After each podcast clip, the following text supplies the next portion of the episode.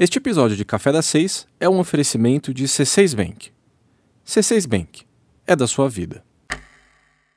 Olá, hoje é terça-feira, dia 23 de junho, e você vai ouvir agora os principais destaques de hoje aqui nos 6 minutos.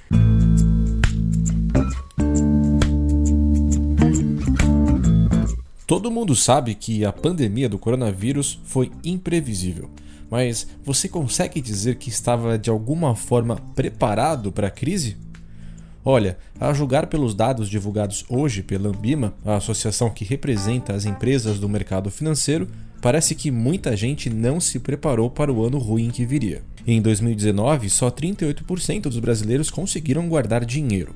Os outros 62% gastaram tudo o que ganharam no ano ou até fizeram mais dívidas.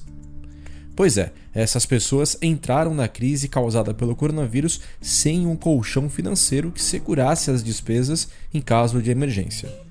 Apesar do percentual de poupadores ter subido no ano passado em relação a 2018, o número ainda é considerado bem baixo. Embora quem tem dinheiro guardado possa contar com um alívio a mais nessa hora tão difícil, o fato é que a revisão de hábitos de consumo é uma questão urgente para todo mundo.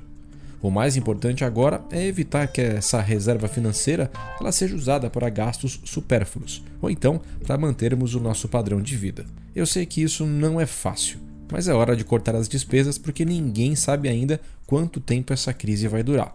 E olha, os dados da Ambima mostram outros comportamentos bem interessantes. Vamos lá. Dos 38% que guardaram dinheiro, a imensa maioria, ou 84% do total, colocaram esses recursos na poupança.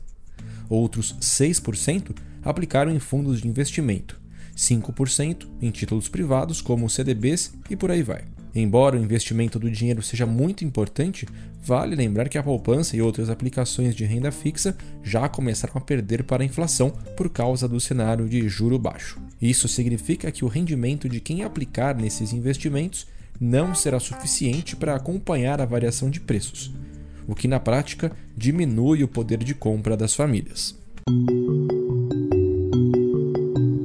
E ainda falando de investimentos, mas mudando um pouquinho o foco, você já ouviu falar dos processos de abertura de capital na bolsa?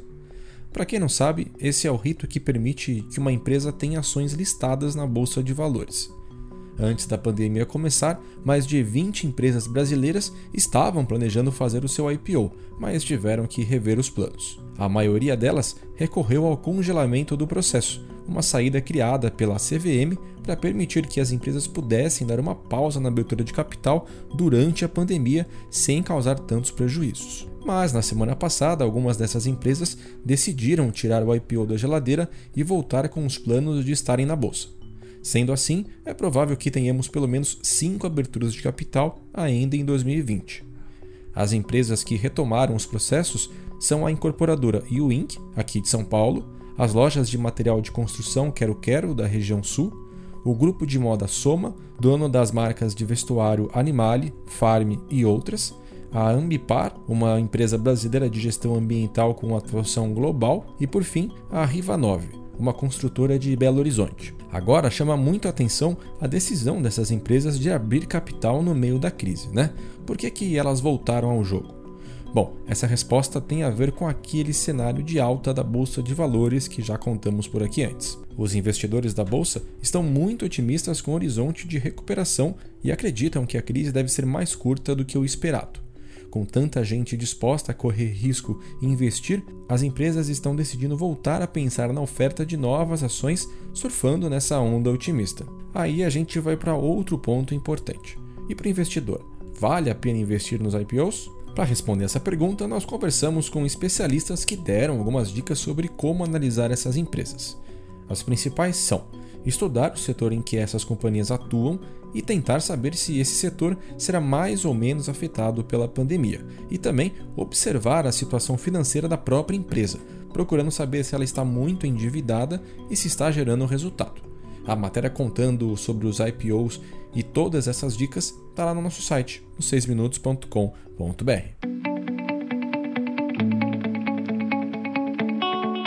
E um setor importantíssimo que está sendo afetado pela pandemia do coronavírus é o da reciclagem. Pois é, No mundo todo, companhias que fazem a reciclagem de materiais como aço e plástico tiveram que paralisar as suas atividades. A razão é que houve uma forte redução na coleta seletiva de resíduos e até mesmo os catadores que não estavam trabalhando por questões de saúde. Composto em sua maioria por pequenas e médias empresas, o setor de reciclagem no Brasil também não tem conseguido se sustentar durante a crise. Para piorar, a maior parte dos cerca de 1 milhão de catadores de materiais recicláveis não teve acesso ao auxílio emergencial de 600 reais pago pelo governo federal. Além da produção estar prejudicada, as empresas que demandam esse material reciclado, como as usinas siderúrgicas, também estão paradas, o que faz com que não haja muito estímulo para a volta das atividades. E aí não tem jeito, né? Os efeitos para o meio ambiente são muito ruins com o aumento do descarte de materiais na natureza e até a proliferação de doenças como dengue, zika e a febre amarela.